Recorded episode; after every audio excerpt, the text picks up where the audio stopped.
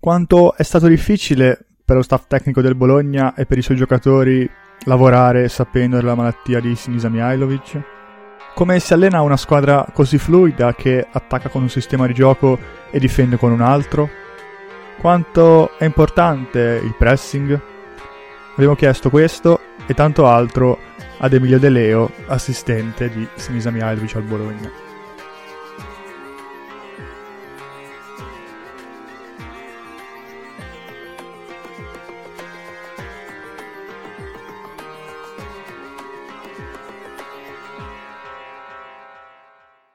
Ciao a tutti e benvenuti alla quinta intervista del terzo uomo. Qui con me ci sono Michele Tossani, ciao Mick. Ciao, ciao a tutti. E ciao sono Acqua, ciao Charlie. Ciao Gab, ciao a tutti. Come preannunciato, il nostro ospite è Emilio De Leo, tattico e assistente allenatore di Mihailovic al Bologna, in passato anche al Torino, al Milan e alla Sampdoria. Buonasera mister e grazie per essere qui. Eh, buonasera, buonasera a tutti voi e grazie, grazie per l'invito. Fra l'altro, prima di partire, un, una gag, un aneddoto. Eh, le, figlie del, le figlie e i figli del mister Mihailovic sono stati a scuola da me, ma io non c'ero, quindi se si, ancora non ero arrivato, quindi se si sono trovate male non è colpa mia, in ogni responsabilità. Ah, vabbè, di, dico di non conoscere. Ancora non ero lì. A prescindere. Bra- grazie, va bene così. Prego.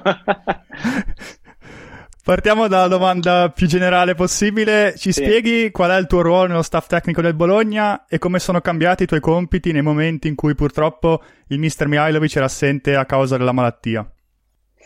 Ma allora, eh, diciamo che mh, io in realtà sono, sono, l'assistente che è con lui da, da più tempo, perché eh, tu ricordavi le esperienze che abbiamo avuto in Italia, però in realtà c'erano stati altri due anni circa con la nazionale serba eh, intorno al 2011-2012, quindi diciamo che io sono comunque un po' più, più legato a lui rispetto, rispetto, agli altri, agli altri componenti dello staff che si sono sostanzialmente poi aggregati nel, nel corso di queste ultime stagioni. Quindi diciamo che in qualche modo io fungo da, da collante un po' nel, nell'organizzazione del lavoro, del lavoro tecnico-tattico eh, da una parte eh, ci sono i nostri collaboratori videoanalisti, oltre che i vari assistenti tecnici, dall'altra chiaramente c'è, c'è il mister quindi io diciamo cerco un po' di fare da, da tramite, di raccogliere diciamo gli spunti soprattutto che eh, gli analisti e gli altri assistenti in qualche modo eh, mi trasmettono e poi cerco di, di elaborarli e di riportarli, riportarli al nostro allenatore. Mi occupo, diciamo così, in maniera abbastanza ampia dell'organizzazione delle, delle sedute di allenamento, quindi eh, nel, nella sostanza è un, è un, compito che spetta direttamente, direttamente a me. Eh, mi occupo, diciamo, ancora della, un po' dell'organizzazione anche degli aspetti, diciamo così, strategici. È chiaro che poi eh, il tutto viene, viene sottoposto al, al mister Mihailovic, il quale chiaramente ha, all'ultima parola e, e, con lui che poi inizia il vero e proprio confronto che poi porta a quella che, che è la nostra strategia nel, nell'affrontare, nell'affrontare, le gare. Stessa cosa diciamo riguarda la gestione delle, delle gare durante, durante, le quali eh, chiaramente c'è un, diciamo, un confronto diretto tra me, tra me e il mister e, e soprattutto diciamo nella, nell'intervallo di, di solito facciamo eh, un briefing io con gli altri componenti, componenti dello staff, eh, dal quale viene fuori chiaramente tutto quello che può riguardare eventuali diciamo, priorità o criticità della, del primo tempo a cui, a cui abbiamo assistito eh, e poi chiaramente il mister le, le, elabora e le riporta alla squadra. Quindi diciamo un, un ruolo abbastanza, abbastanza ampio eh, visto che abbiamo la, ho la fortuna di avere un allenatore che comunque tende, tende a delegare molto, quindi diciamo che riusciamo, riusciamo tanto a interagire, riusciamo anche ad assumerci in certi casi, come, come ricordavi tu, un po, di, un po' di responsabilità, quindi sicuramente è molto, è molto stimolante. Eh, rispetto poi a quello che mi chiedevi a proposito del, di come sia cambiato in qualche modo la, la gestione nel corso della, della, stagione, è chiaro che diciamo è stato un po' un fulmine a ciel sereno no? la, la vicenda che ha, che ha colpito il nostro, il nostro, allenatore, però all'interno di, di, questa ognuno di noi ha dovuto rimboccarsi un po', un po le maniche, assumersi delle, delle, responsabilità ulteriori e credo che senza, voglio dire, guardare alla, all'assenza che chiaramente pesava tanto eh, da tanti punti di vista il nostro, il nostro allenatore, però diciamo che la, la, la, la strategia è stata quella di focalizzarsi ognuno sui, sui propri compiti e sui nuovi compiti a cui era, era chiamato e quindi secondo me con, con tanto senso di responsabilità ma anche con tanta lucidità poi chiaramente ci siamo, ci siamo assunti certe, certe responsabilità. Laddove abbiamo, abbiamo potuto eh, interagire con lui naturalmente eravamo sempre in contatto quindi sia durante le sedute di allenamento sia quando lui non era presente alle gare eh, riuscivamo comunque sempre a tenerci, a tenerci in contatto, però poi voglio dire, è chiaro che eh, per tutto quello che era la gestione del, del, pratico, oltre che nei momenti in cui addirittura la sua terapia lo ha portato a non poter interagire in nessun modo con noi, è chiaro che abbiamo dovuto fare tutti quanti eh, qualcosina in più. Diciamo che io nel, nello specifico il lavoro tecnico nella, la spiegazione della, della seduta o anche la, diciamo così, le disquisizioni sulle, sui video che, che, che, ci riguardavano, sullo studio degli avversari. Eh, sono stato chiamato, voglio dire, in, in prima persona poi, eh, diciamo così, a gestirli. Eh, la, secondo me la sfida un po' più grande è stata poi la gestione anche un po' eh, dei mass media perché eh, in qualche modo, visto che la, l'allenatore in seconda eh, aveva difficoltà con la lingua, essendo tra l'altro anche lui, anche lui serbo. Eh, in sostanza sono stato io chiamato ad occuparmi di questo, di questo aspetto. E, voglio dire, diciamo che in maniera abbastanza ampia abbiamo avuto eh, un po' da fare dai, in, questi, in questi mesi. Ecco, a proposito del mister, tu poco fa hai questa cosa, volevo chiederti quanto è stato difficile per te, per il resto dello staff, ma anche per i giocatori, diciamo, lavorare sapendo comunque che la vostra guida stava combattendo questo problema.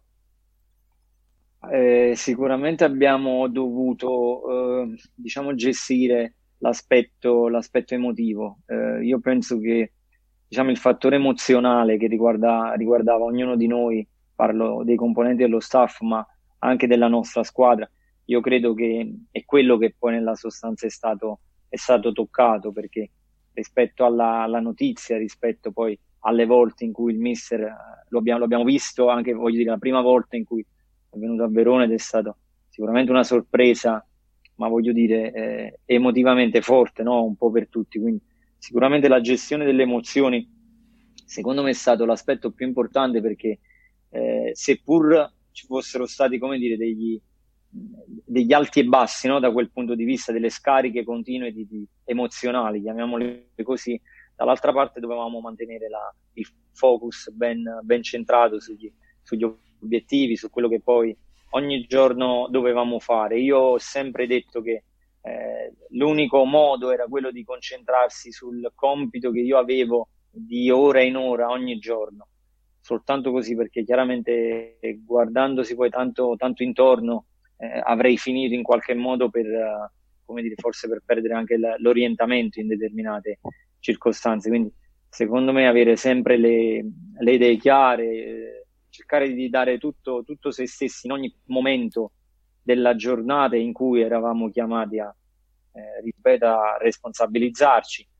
Poi credo che da un punto di vista dell'organizzazione tecnica abbiamo uno staff comunque molto, molto rodato da quel punto di vista, quindi ripeto, il mister uno che delega molto, quindi secondo me siamo riusciti comunque eh, chiaramente a procedere al netto delle difficoltà eh, relative alla mancanza del nostro allenatore, però avevamo secondo me le idee chiare proprio da un punto di vista organizzativo e questo è un, secondo me un fattore importante. C'era anche e c'è un grande, secondo me, feeling eh, anche umano all'interno del nostro staff che ci ha aiutato molto perché, perché, è chiaro che ci sono stati dei momenti in cui cioè, abbiamo avvertito, voglio dire, il, il peso della, della, responsabilità, però con professionalità, concentrati sugli, sugli obiettivi e, e, come sempre ci siamo detti, senza mai pensare alla mancanza del nostro allenatore come come un alibi perché altrimenti sarebbe stato come dire un, un alibi eh, esteso in qualche modo a tutto il gruppo ogni giorno.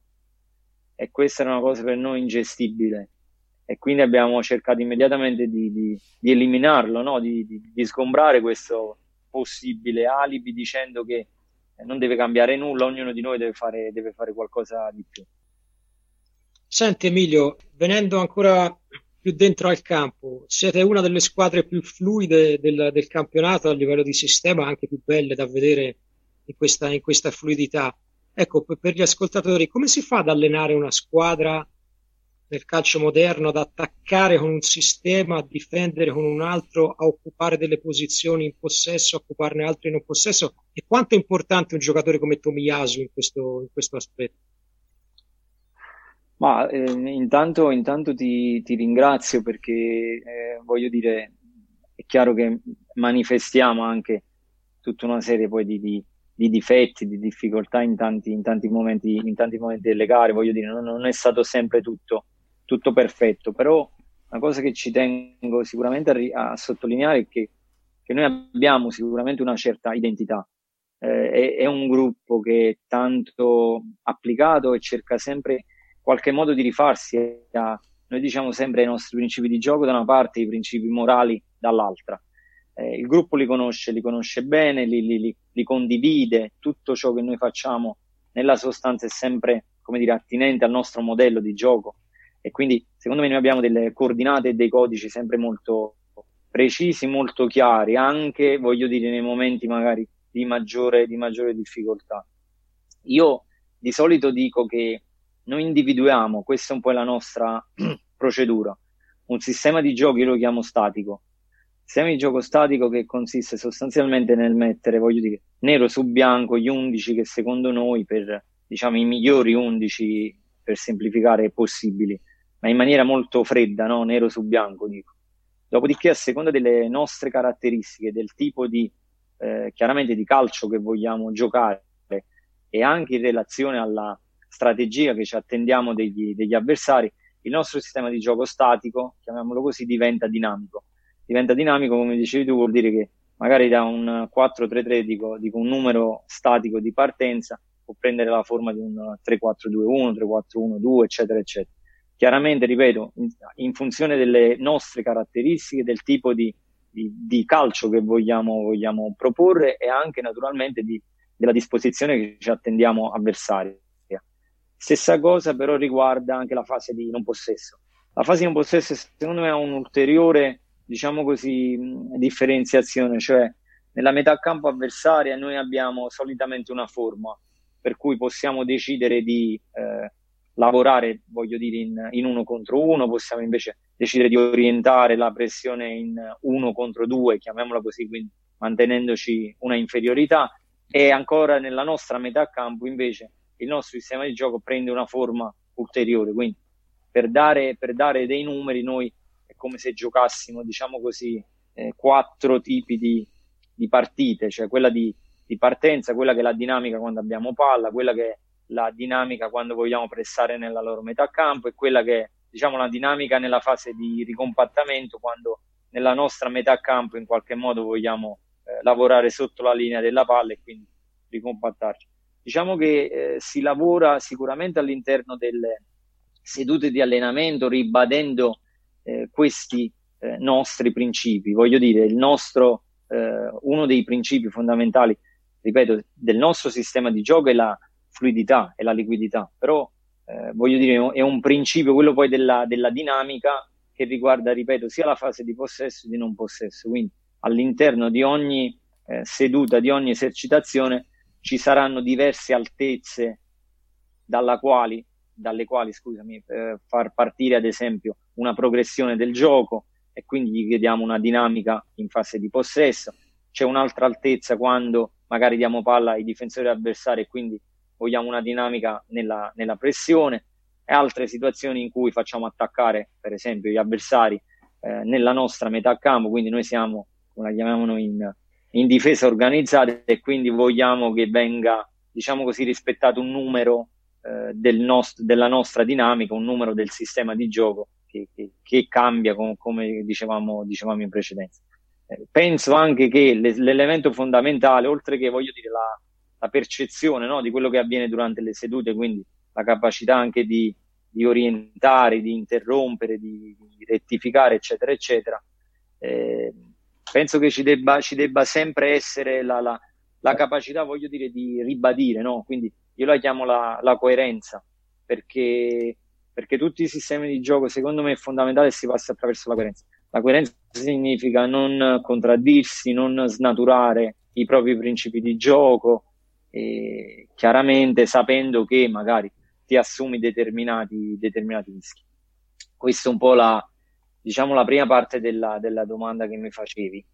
Eh, poi, a proposito di Tomiasso, tu mi chiedevi, eh, de- dobbiamo, dobbiamo, riconoscere che secondo, secondo me Tomiasso è un giocatore sicuramente moderno, perché, perché è un giocatore che lui, cioè, voglio dire, ha in testa già la gestione moderna, secondo me, del tempo e dello spazio. Quindi sicuramente noi lo, come dire, lo, eh, lo incoraggiamo no? nella sostanza a fare determinate, determinate cose, però stiamo trovando una grande applicazione, lui riesce, riesce a comprendere immediatamente, ma ripeto, secondo me perché ha una, una mentalità moderna, una mentalità aperta. Eh, lui quando viene schierato da terzino, per capirci, da esterno basso, quando viene schierato da difensore centrale di destra, noi gli possiamo chiedere dei compiti diversi eh, riguardo appunto alla dinamica di cui ti parlavo, ti parlavo in precedenza, ma lui non, senza batter ciglio, voglio dire, eh, riesce immediatamente a capire che se la linea di passaggio per, uh, per l'ampiezza è occupata da Orsolini, ti faccio un esempio, lui immediatamente sa che va a trovare una linea di passaggio magari all'interno, quindi pur facendo, partendo da, da terzino, a volte lo, lo trovi a, a, giocare da interno di centrocampo, e, eccetera. Quindi sicuramente c'è una, una lettura dei, dei, movimenti, ripeto, moderni che, che, che ci, aiutano, ci aiutano tanto. Avete un indice PPDA molto basso, secondo i dati di Understat è addirittura il più basso della Serie A, davanti di poco all'Atalanta. Per chi non lo sapesse, il PPDA è un indice che misura il numero di passaggi che in media una squadra concede agli avversari per azione difensiva in una certa porzione di campo, nel caso di Understat i passaggi concessi nella metà campo avversaria. Ovviamente non è un indice perfetto, però è utile per capire quanto una squadra pressa e nel vostro caso lo fate tanto. Com'è organizzato il vostro pressing? Avete dei codici e quanto dipende dall'avversario che avete di fronte? Ma allora io una, una premessa che ci tengo a fare è che diciamo, le, le, le, mie esperienze di questi anni mi hanno detto che, ehm, che sicuramente, voglio dire, io dico che quando parliamo di, di modello di gioco, io faccio sempre riferimento alla, all'idea no, di, di, calcio che ha l'allenatore come una delle, delle componenti di un modello di gioco, perché io penso che se l'idea di calcio dell'allenatore non viene in qualche modo recepita e poi attuata in campo dalla squadra, forse rimane, rimane un'idea fine a se stessa. Dico questo per dire che quando hai anche, mi permetto di dire, una, una natura, no? un'indole del tuo capo, del tuo condottiero, ben, eh, diciamo così, marcata, ti risulta anche più facile l'applicazione di determinati principi di gioco. E credo che a volte, come dire, cercare troppi, troppi compromessi tra eh, magari la, la natura, no? la, la, l'indole del proprio allenatore, il tipo di calcio che si vuole giocare, a volte porta, porta fuori strada, secondo me. Quindi dico questo perché, a mio avviso, nel, in tutto quello che riguarda la nostra fase di, di, non possesso, abbiamo forte il carattere del nostro, del nostro allenatore. Carattere del nostro allenatore che sicuramente non vuole che, che, che la nostra squadra sia, sia, passiva, non vuole che la nostra squadra sia, eh, sia remissiva, quindi sicuramente siamo, siamo molto aggressivi eh, nella metà campo, nella metà campo avversaria. Lo possiamo fare sia decidendo, come, come accennavo prima, di, di, lavorare in uno contro uno, sia decidendo di lasciare un'inferiorità numerica, quindi in qualche modo di, di per esempio, ballare con l'attaccante, con un attaccante centrale in mezzo a due difensori, faccio un esempio, avversari per poi orientare e fare, e fare densità in zona palla, diciamo così eh, è molto secondo me spiccata soprattutto quando noi perdiamo palla perché, perché secondo me uno dei nostri tratti distintivi è la, la ricerca del, del contropressing, del recupero immediato eh, eccetera. Dipende, mi, mi, chiedevi, dipende sicuramente anche dagli, dagli, avversari, perché, ripeto, la fase di non possesso è comunque qualcosa di dinamico per noi. Eh, per cui se giochiamo, voglio dire, contro una linea difensiva che imposta a tre, magari la tendenza è quella di cercare di essere aggressivi immediatamente in uno contro uno per capirci. Eh, come d'altronde però prepariamo sempre un piano B e quindi nel corso della settimana lavoriamo di solito anche su quello per cui magari lasciamo due uomini nella pressione dei tre difensori guadagnando invece una copertura dietro. Quindi diciamo che ci sono sempre due eh, strategie, una più aggressiva e una diciamo così un po' più eh, di copertura, la, la, possiamo chiamare, la possiamo chiamare così. Però, però ripeto, l'atteggiamento è, è, pur sempre quello di andare, andare ad aggredire l'avversario alto. Poi all'interno della, del principio di, di, cui parlavamo ci sono, ripeto, diverse modalità, diverse, diverse strategie che passano attraverso l'aggressione uomo contro uomo, attraverso l'aggressione eh, orientata, mantenendoci, diciamo, un'inferiorità eh, numerica offensiva nel momento in cui orientiamo il pressing. Non so se sono stato esaustivo, ma assolutamente sì. È così. Beh. Senti, eh, guardando anche un po' il, il resto del, del, calcio italiano, in difesa voi fra l'altro avete una marcatura, possiamo dire, a uomo nella zona, credo si possa definire così. Ora vanno di moda marcature ancora più individualizzate, quasi battezzate, come quelle di Verona Atalanta e il concetto di tenere la linea difensiva e non romperla, quindi fare un po' alla Giampaolo o alla, alla Sarri sembra diventato un po' vecchio, obsoleto, da quel che mi risulta anche a Coverciano non è più indicato come il modo più moderno, più europeo di, di difendere. Credi che, visto anche il successo di, di Gasperini, Juric, di questi modi di difendere, in futuro in Italia si vedrà sempre più un calcio su, con, basato sull'uno contro uno a tutto campo o credi che ci sarà un'altra direzione? Ma allora, ti, mm, io dico, dico, una cosa perché voglio dire, secondo me eh, eh, andare sempre solo dietro alle, eh, dire, alle etichette, no? alle mode, eccetera, eccetera, non penso che sia sempre, sempre giusto e corretto. Io in una mia squadra ideale, perfetta, vedrei tanti, eh, come dire, tanta libertà, tanti principi di gioco nella fase di possesso e vedrei un'organizzazione rigida nella fase in un possesso.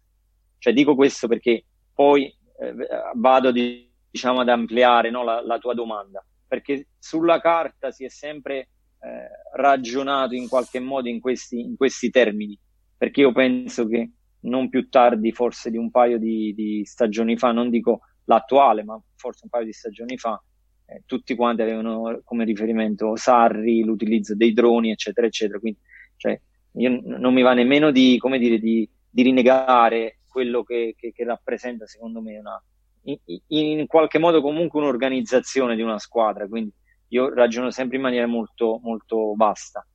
Dopodiché ti dico che sicuramente, come dicevi tu, il calcio eh, europeo e moderno sta andando in quella direzione, eh, tanto che a mio avviso la, la, la, la, fase difensiva, e lo vedo soprattutto per come, per come lavoriamo noi, per come giochiamo noi, la fase difensiva è costituite dalle transizioni negative nella sostanza. Quindi in un calcio fatto tanto di, di, di transizione, di ripartenze, di capovolgimenti di fronte, eh, ti parlo dell'esperienza nostra, ma io mi permetto di dire che da qualche, diciamo da un certo punto di vista, il Bologna ha una matrice eh, europea da quel punto di vista, perché, perché tanto parte da come riesci a strutturare le, le marcature preventive quando stai facendo, stai applicando i tuoi principi di gioco, eh, come reagisci, come reagisci alla, alla palla persa. Poi voglio dire, se riesci a lavorare bene in questa, in questa fase, secondo me nel calcio moderno riesci a difendere, a difendere bene. Credo però anche che sia, oltre che per ragioni storiche, come dicevi tu, eh, in Italia che, voglio dire, si è, stato, si è stati per tanto tempo comunque legati al principio della, del reparto, del muoversi in funzione della, della, della pala, eccetera, eccetera, credo che in Europa sia stato diverso, ma io ragiono sempre su due fronti.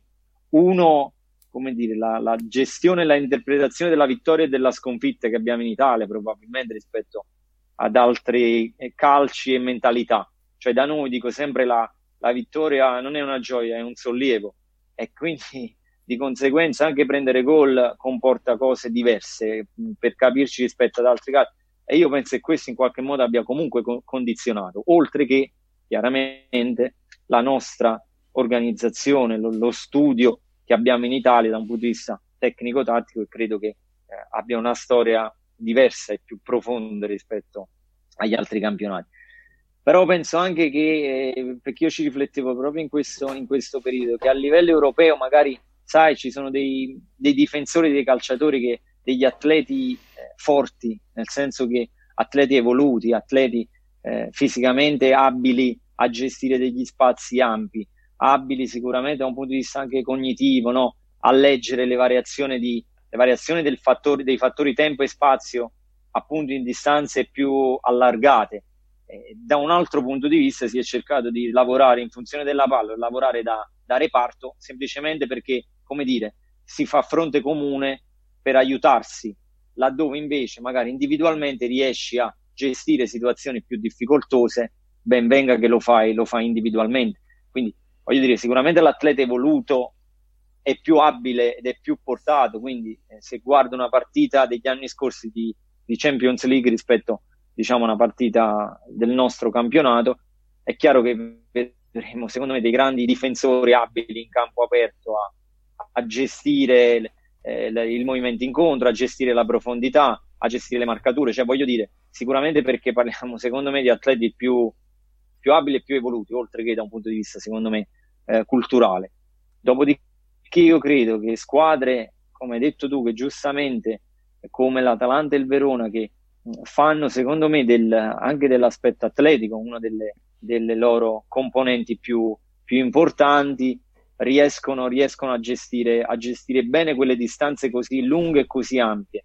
Eh, francamente ti dico, ci sono sincero, io penso che eh, è, un bel, è un bel messaggio perché, perché da un lato, come dicevi tu, il calcio eh, sta evolvendo com- come tutto secondo me nel senso ed è giusto che vada avanti, è giusto che cambino determinati principi di gioco, ripeto, senza rinnegare quello che è stato il, il passato, il passato molto, molto recente, fermo restando però che, come dico sempre, non bisogna poi scimmiottare no, le mode, le mode del momento, ma bisogna avere sempre cognizione di causa per capire se puoi giocare un certo tipo di calcio, se hai le caratteristiche adatte, se hai scelto i giocatori giusti, se hai una metodologia di lavoro giusta, eccetera, eccetera, perché altrimenti in qualche modo il castello da qualche parte crolla.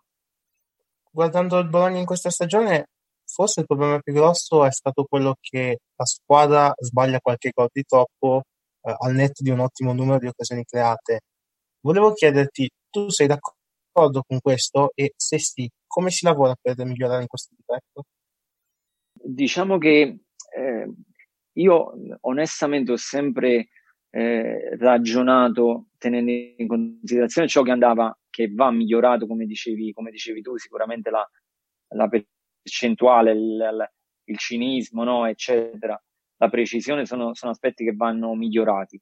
Eh, da una parte, dall'altra parte però ho sempre pensato che laddove si riescono a, a produrre eh, tante occasioni da gol e a, e a costruire tanto, io penso che poi alla lunga in qualche modo i risultati vengano, vengano dalla tua parte, credo che anche da un punto di vista statistico, quello che sto dicendo, in qualche modo poi si, si realizza e si, e si verifica.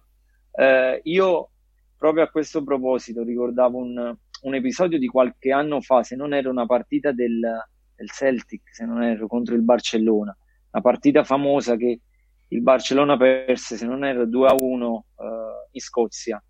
E ricordo questo particolare perché tipo c'erano stati, ricordo, il 90, l'85%, una cosa del genere, di possesso palla addirittura del, del Barcellona, il 15-20% di possesso palla da parte del, eh, del Celtic, eh, occasioni a Iosa, 900 passaggi del Barcellona contro 150, morale la favola, il Celtic aveva vinto poi, se non ero 2-0, 2-1. E io ragionando mi dicevo, sì, è chiaro che stiamo parlando veramente di, una, di un caso eccezionale, però se voglio migliorare la mia mentalità, devo pensare che evidentemente i passaggi del Barcellona non sono stati passaggi risolutivi. Le conclusioni del Barcellona sono state altrettanto precise, come sono state altrettanto precise chiaramente all'ennesima potenza le due del Celtic, eccetera, eccetera. Quindi cercavo di, come dire, di fare, ragionare per fare sempre un po' di autocritica e riportare quella all'interno della, della seduta di allenamento. Quindi voglio dire, tutto quello che può significare migliorare la, la, la, l'aspetto della, della conclusione, della, della, precisione, ma io ragiono sempre in termini, a me un, un fattore che mi piace tanto eh, rimarcare è quello della, dell'intensità, però io dico sempre che l'intensità secondo me nel, nel calcio moderno è legata molto sia ad aspetti cognitivi, quindi alla tua capacità di qualche modo di essere concentrato per tanto tempo all'interno di una, di una partita, alla tua capacità di eh, percepire no, quello che sta succedendo e saper eh, scegliere. Questo è un aspetto secondo me importante, però dall'altro è legato molto alla, all'intensità tecnica e secondo me intensità tecnica significa velocità del passaggio, significa eh, accuratezza della, della, ricezione, significa precisione di una, di una conclusione, eccetera. Quindi voglio dire, questi aspetti devi continuamente riportarteli all'interno di ogni mm, eh, mezzo che utilizzi all'interno delle sedute di allenamento, perché penso che se riesci poi a modificare, a modulare questi fattori in qualche modo, riuscirai poi alla lunga anche a migliorare la precisione, la, l'incisività, diciamo così, eh, offensiva, per capirci. Quanto è bello allenare un giocatore così intelligente come Rodrigo Palacio e ci racconti qualche aneddoto su di lui? Eh, no, eh, a, questo, volevo, a questo proposito mi, mi, dai la possibilità anche di completare la, la domanda che mi faceva eh, prima Charlie, perché, perché eh, c'è da dire che per come, per il tipo di calcio che noi vogliamo giocare, fatto sicuramente di tanta mobilità, fatto di tanti, secondo me anche rotazioni, scambi di posizione, eccetera, eccetera, eh, sicuramente noi chiediamo una mole eh, di lavoro, questo va detto, notevole ai nostri giocatori, ai nostri giocatori offensivi. Voglio dire, magari speculando sulle loro giocate tipiche potrebbero eh, migliorare forse anche il loro score, però secondo noi, eh, ripeto, alla lunga ci, ci, pagherà, quindi gli chiediamo sicuramente di, di, fare, di fare, diciamo così, gli straordinari, eh, però pensiamo che poi alla lunga ci daranno, ci daranno una mano da quel, punto, da quel punto di vista. Ma Rodrigo sicuramente è un, è un atleta eccezionale, voglio dire, ma non, non devo eh, spendere particolari parole. Io lo conosco, non lo conoscono tutti. Eh, sicuramente ha una, questa è una cosa che, o meglio, due aspetti a mio avviso fondamentali. Il primo è la, la competitività, cioè lui all'interno di ogni lavoro che facciamo nelle sedute di allenamento, cioè per lui è tutta una sfida, tutta una sfida e lì capisci la, la mentalità vincente, capisci perché un giocatore poi sia così eh, di qualità e longevo, no? diciamo così. Quindi sicuramente la, la, voglia di l'agonismo che ha dentro, la voglia di, di competere e di primeggiare, di primeggiare sempre, da una parte. Dall'altra parte c'è una capacità di, di percepire eh, gli spazi che, è qualcosa secondo me di, di, di eccezionale ed andrebbe una capacità di smarcamento, ma soprattutto di, di ripeto, di trovare i tempi e, e gli spazi giusti in cui, in cui il più delle volte divergere, no? Lui è bravissimo in questi movimenti divergenti alle spalle della, della linea difensiva e che in qualche modo poi orientano anche il nostro modo di, eh, diciamo così, di rifinire la manovra per poi andare a, alla conclusione. Quindi lui riesce a trovare il tempo, riesce a trovare il buco. Eh, mi fa anche piacere che continuamente c'è un confronto con, con noi, quindi eh, diciamo che noi trasmettiamo, però riceviamo, riceviamo anche molto, molto da lui. Poi voglio dire, un, un atleta eh, silenzioso perché eh, un calciatore non parla, non parla tanto, però con, suo, con, le sue corse no? è un esempio, un esempio per tutti e quindi voglio dire basta, basta osservarlo, basta guardarlo per, per, capire qual è la strada giusta, diciamo così, da, da seguire.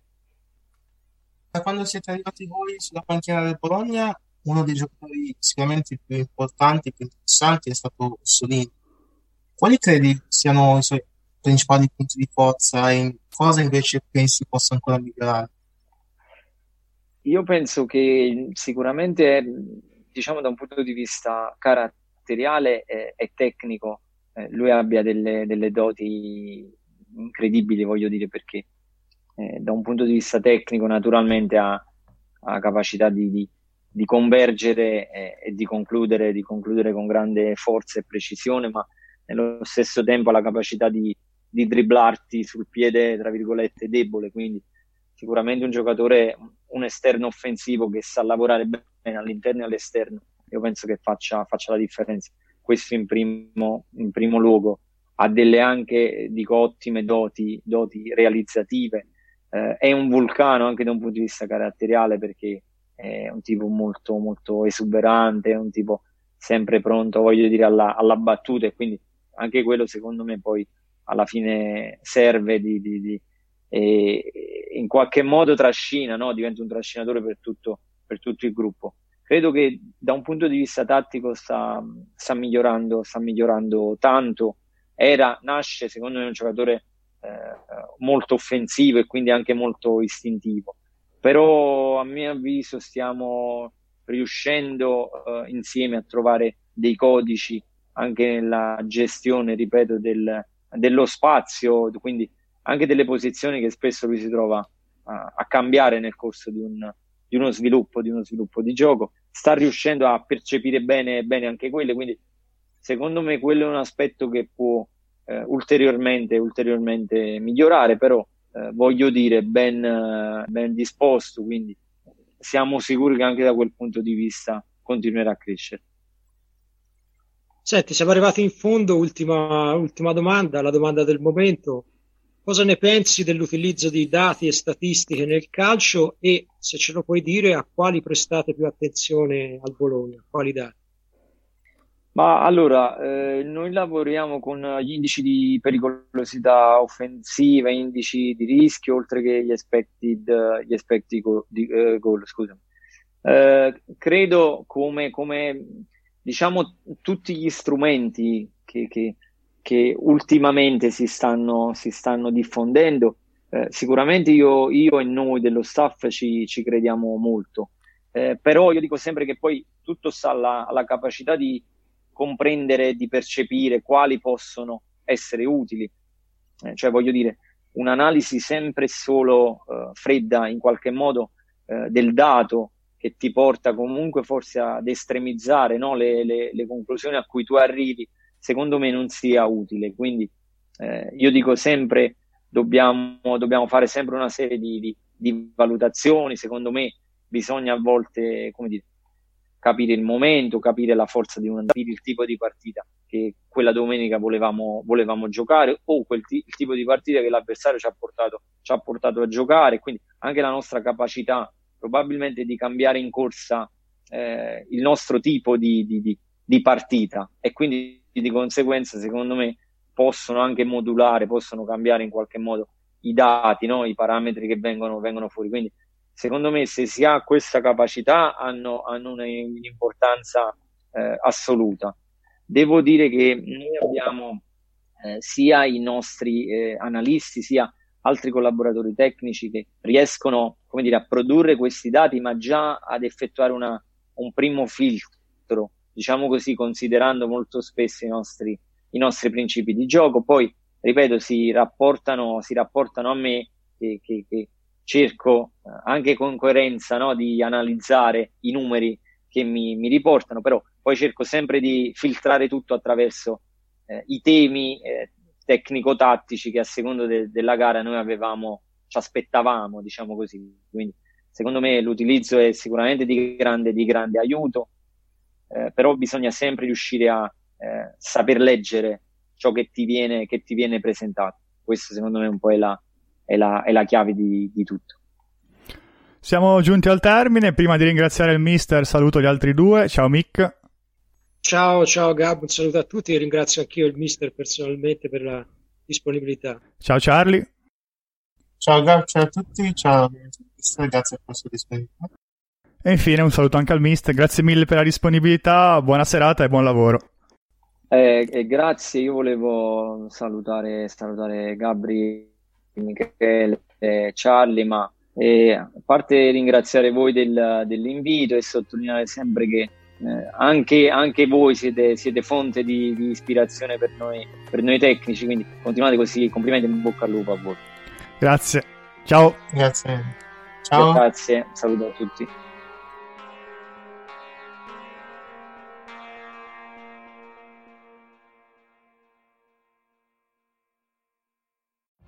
Every day, we rise, challenging ourselves to work for what we believe in. At U.S. Border Patrol, protecting our borders is more than a job, it's a calling. Agents answer the call, working together to keep our country and communities safe. If you're ready for a new mission, join U.S. Border Patrol and go beyond. Learn more at cbp.gov/careers.